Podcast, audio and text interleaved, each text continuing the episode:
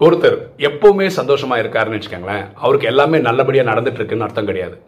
எந்த ஒரு சூழ்நிலையிலும் அவர் பாசிட்டிவாக பார்க்கக்கூடிய திறமை வச்சுருக்காருன்னு அர்த்தம். ஒருத்தர் எப்பவுமே துக்கத்தில் இருந்து சந்தோஷம் ஆட்டோமேட்டிக்காக வரும்னு நினைக்கிறது ப்ராக்டிக்கல் கிடையாது. ஆனால் துக்கமான சூழ்நிலையிலையும் பாசிட்டிவாக இருக்கணும்னு நினைக்கிறவங்க சந்தோஷமாக வந்துடுவாங்க. நீங்கள் எப்படி? ஜாலி டைப் தானே?